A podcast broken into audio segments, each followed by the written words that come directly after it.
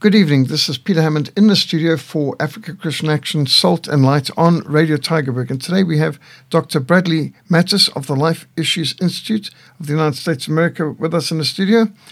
Welcome here, Brad. Thank you, Dr. Hammond. It's really great to be with you, especially in such a beautiful city as Cape Town. Well, we, we're very proud of Cape Town, the mother city.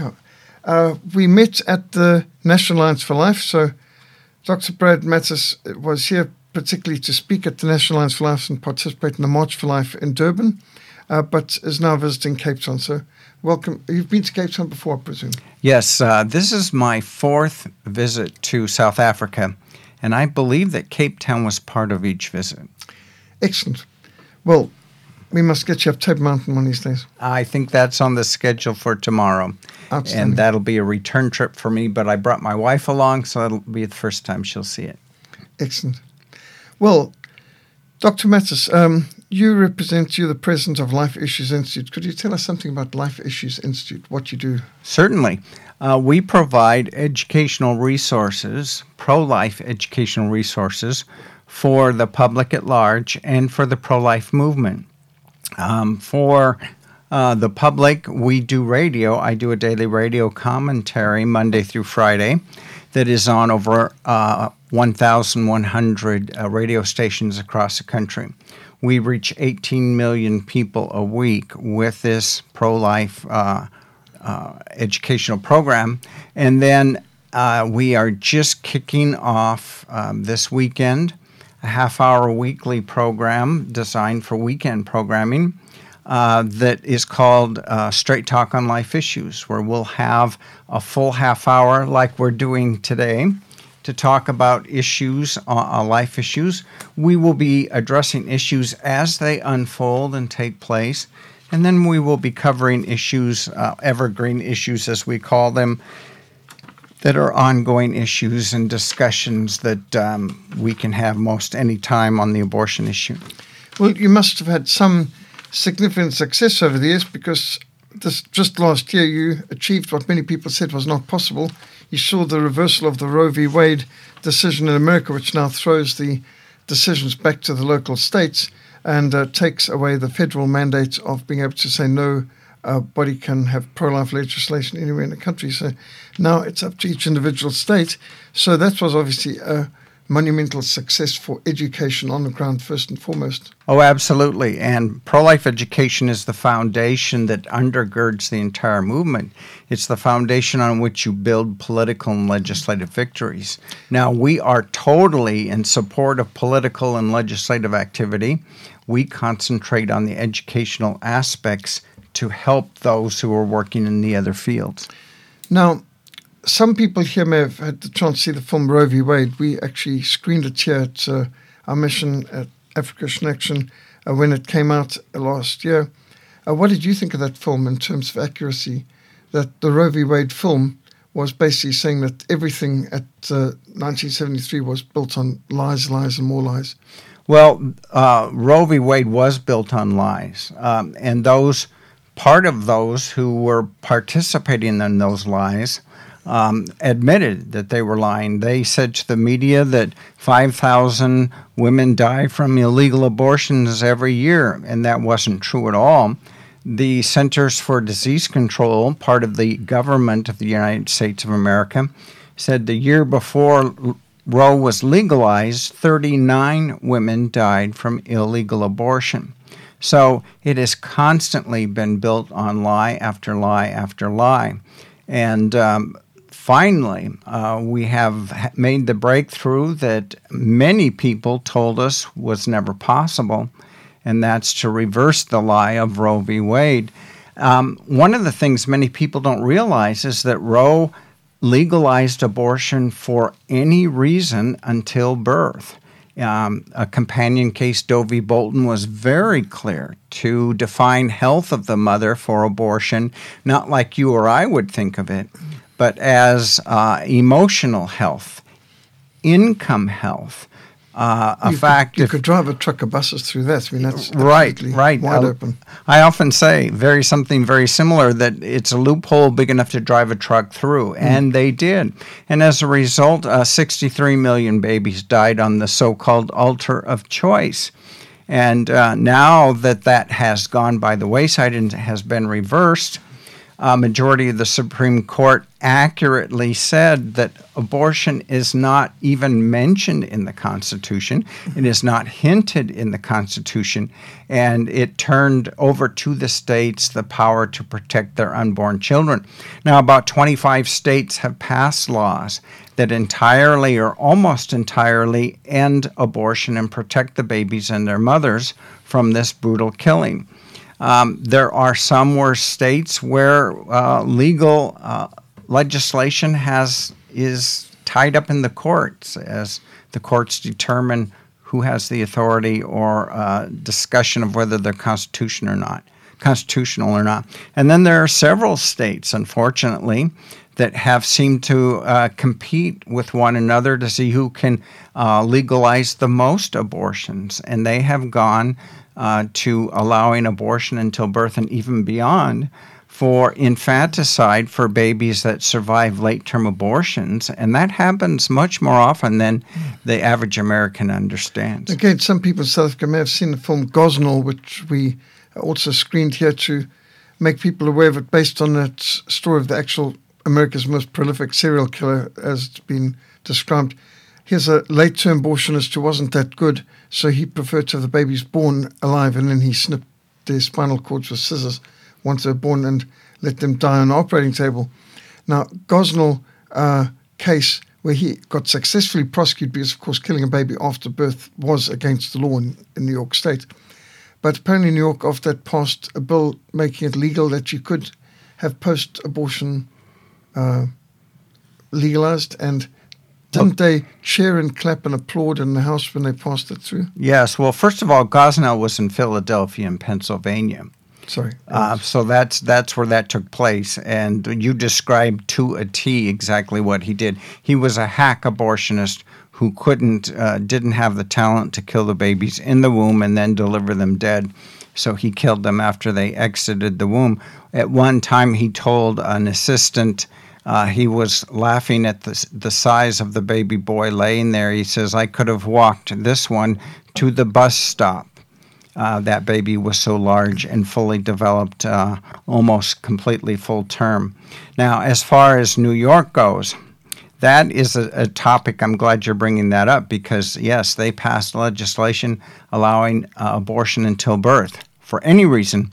They lit up the Empire State Building, a famous building in New York City, all in pink.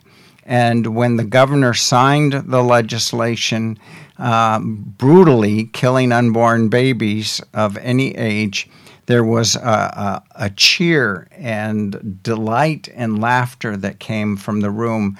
And um, that was shown on social media. And that turned a corner for many Americans.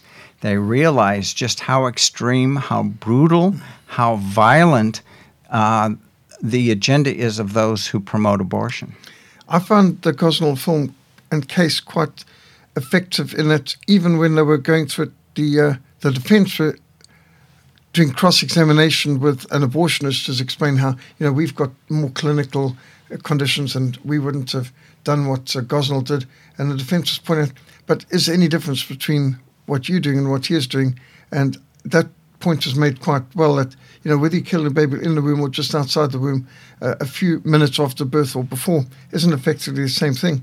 And uh, in that case, the defense for Gosnell made a very strong case on exposing this very self righteous uh, Planned Parenthood person who's explained that our standards are so much higher. Yes, we, we do the killing, we brutalize the babies, but we just do it in a less gruesome way, and we do it inside the womb in a gruesome way, as if that made it any better, more ethical, as you so eloquently pointed out. And yes, it exposed the abortion industry for what it was. The book that came out, the film was spot on. I read all of the, the court documents um, that were involved with that, and um, it very accurately portrays that story. And if you have not heard that story, I encourage you to get your hands on the film or stream it online and really get a, a, knowledge of just how far the abortion industry goes in America. I mean, that seems to pull the curtain back to look at what abortion is. Yes, yes. That's what makes Gosnell very effective. Now, how effective would you say these films are, like Unplanned and so on, in having helped to improve public consciousness? Because people are very visual, and our society seems to be um, less motivated by facts than feelings, and that you have to get to the emotion. As you are involved in education, how helpful do you think films like that are? Oh, Unplanned was immeasurably uh, helpful and effective because what it did is it drew in people who were curious about the abortion issue, those who hadn't really decided, those who were pro abortion but wanted to know more. And many people went into those theaters pro abortion and came out uh, either pro life or seriously questioning their stand on abortion. It, it, was presented in such a way, it did not demonize the staff in an abortion facility, but presented um, them in a way that, in their own twisted way, they thought they were helping women. But as Abby found out when she watched an abortion via ultrasound, she realized that it was victimizing both the baby and the mother.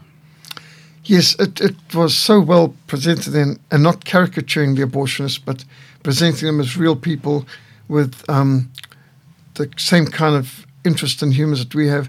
Again, I thought it was very effective showing the pro lifers outside the gates how they were trying to reach out to and, uh, in a very personable way, um, connect with Abby Johnson and how that helped. Yes, I I spoke to Abby Johnson weeks after she left the abortion industry, and we interviewed her for a weekly TV program we were doing at the time.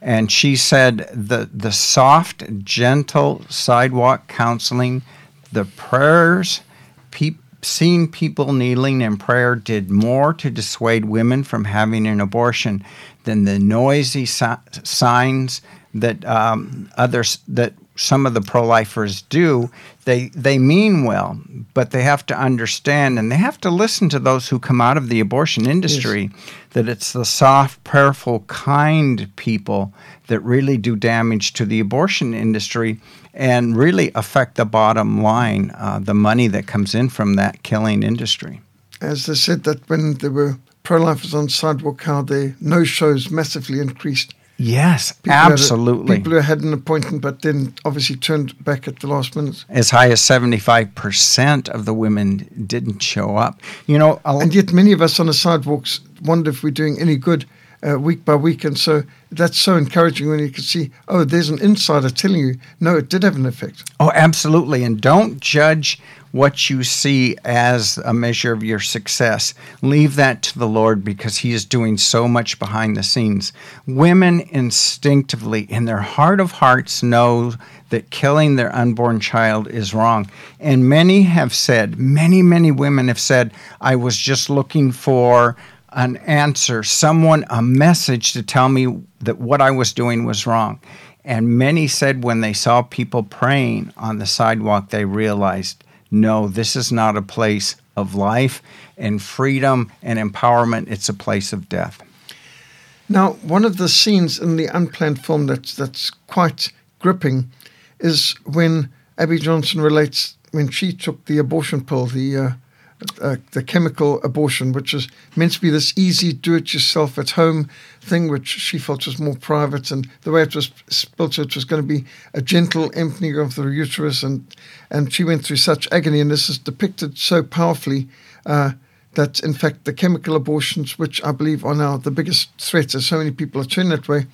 Can you tell us why uh, chemical abortions are not a good idea, and why a person is thinking this is a nice private way of doing it, that this is, you know, get the tablets and this is going to solve the problem and the problem's going to go away.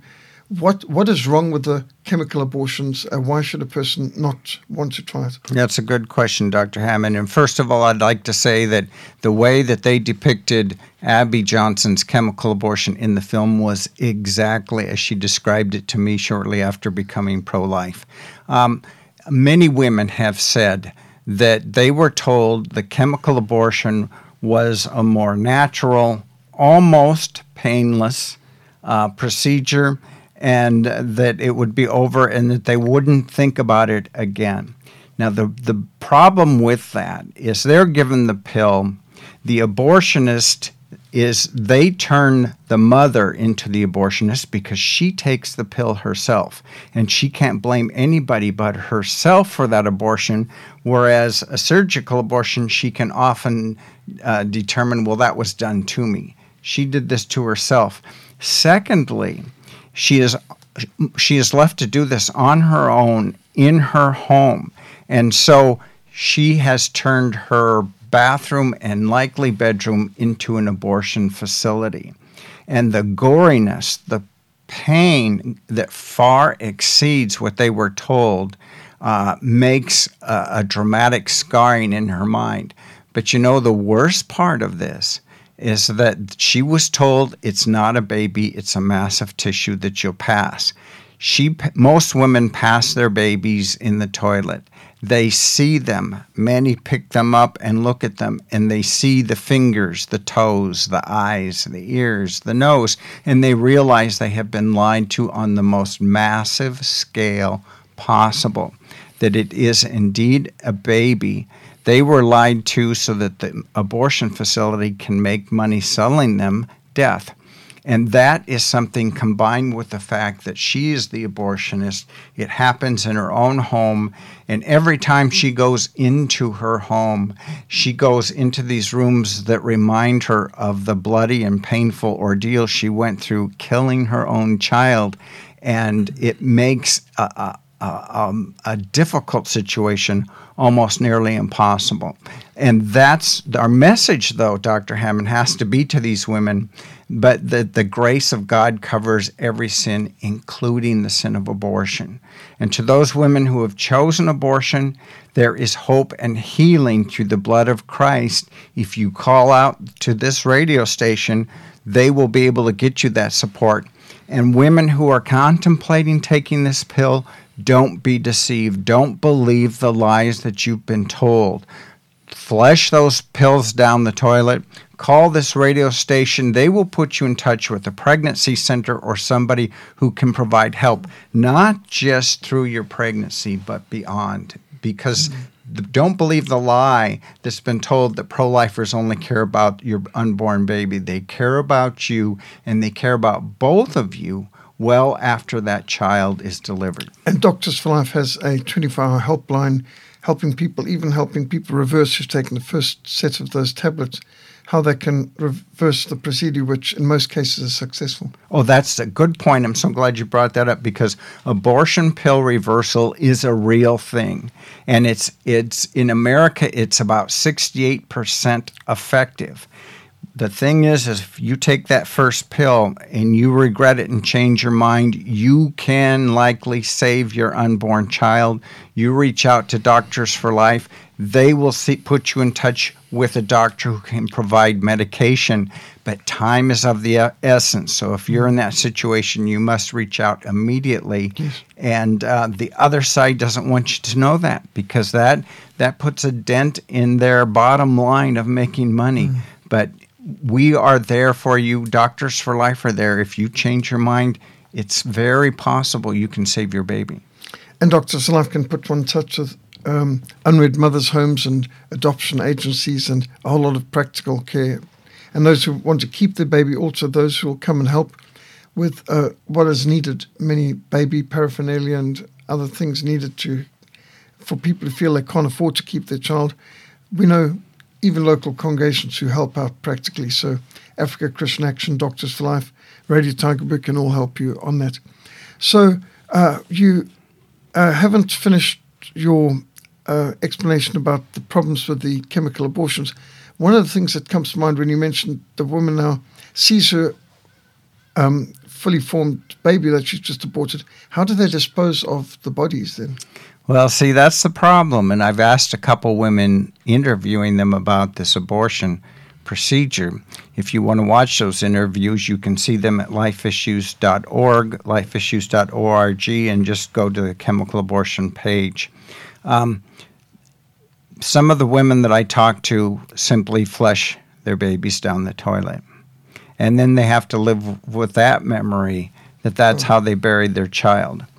Um, Dr. Christina Francis, who heads up a pro life group of OBGYNs in America, said that at her practice they are getting many calls from desperate women, uh, despondent women who realize they've they've aborted their baby and now they don't know what to do with their child's body and they're asking them what do we do with the baby's body and uh, that has become a very serious issue in America. And how would Planned Parenthood answer that query if one of the customers contacts it?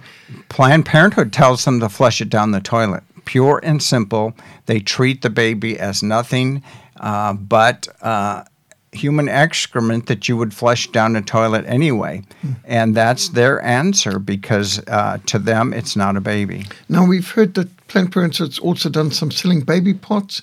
Is that true? Oh, absolutely. There is well fund, founded doc, documented evidence to show that people from Planned Parenthood are selling uh, body parts to laboratories and middlemen who want to do research on uh, various uh, conditions. And it takes us back to the days of, of Hitler and exam and experimenting on, on human beings, Jews and others in the concentration camps. This is history repeating, and um, well, it sounds like going back to cannibalism too, to a degree. Aren't there some pharmaceutical companies that are making use of some of the collagen and uh, elements from preborn babies into even some cosmetics and so on?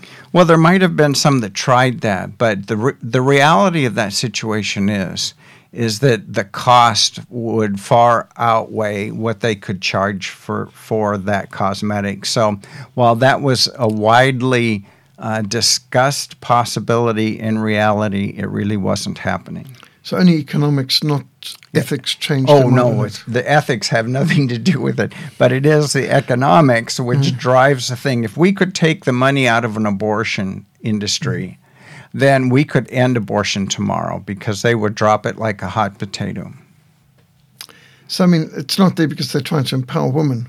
No. Uh, Planned Parenthood is not a not-for-profit organization. Is it a for-profit organization as such? Well, they are technically a non-for-profit uh, corporation, but uh, their budget is over 1.6 billion dollars. That's B as in billion, not million, but billion. They are raking in money uh, by uh, getting reimbursement for Medicaid services, and they are are have turned abortion truly into a lucrative industry. Now, when it comes to defeating abortion, obviously information is foundational, education, uh, but one needs action from the political and legal side too. So voters have a key role here. And I presume that a lot of your battle in America was won ultimately by getting pro life candidates and ultimately pro life presidents who could put pro life um, Supreme Court justice into the court. Uh, how important would you say then the political side is, thinking now for South Africa too? Well, I think the political side is as crucial as the educational side and as crucial as the um, legislative side. It's like a three legged stool. And you you t- cut one of those legs off, the stool won't stand. Mm-hmm. So we need all three of them, and and you need to think of this as a long term uh, effort. Uh, you can't do it overnight, but you need to recruit pro life candidates, those who are not pro life in name only, who will tell you what, what they think you want to hear. They need to be tried and tested. Uh, you, you, they need to demonstrate by their life and what they've said in the past when they're not running for office, what they feel on abortion. And uh, we need then, you need to be an educated voter. You need to know who those uh, people running for office are that you're going to vote for. You need to know before you go into the polling booth wh- where they are on abortion and only vote for people who are pro life.